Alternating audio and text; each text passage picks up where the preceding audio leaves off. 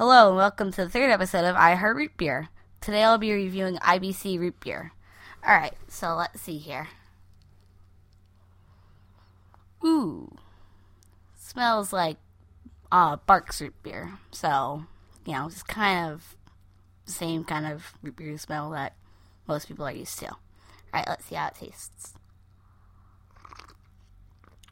Mmm. That's pretty good. It's pretty sweet.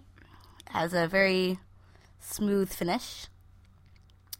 It's good for uh, after dinner root beer. This has been a great root beer to try out. Alright, see you on the next episode of I Heart Root Beer. Bye.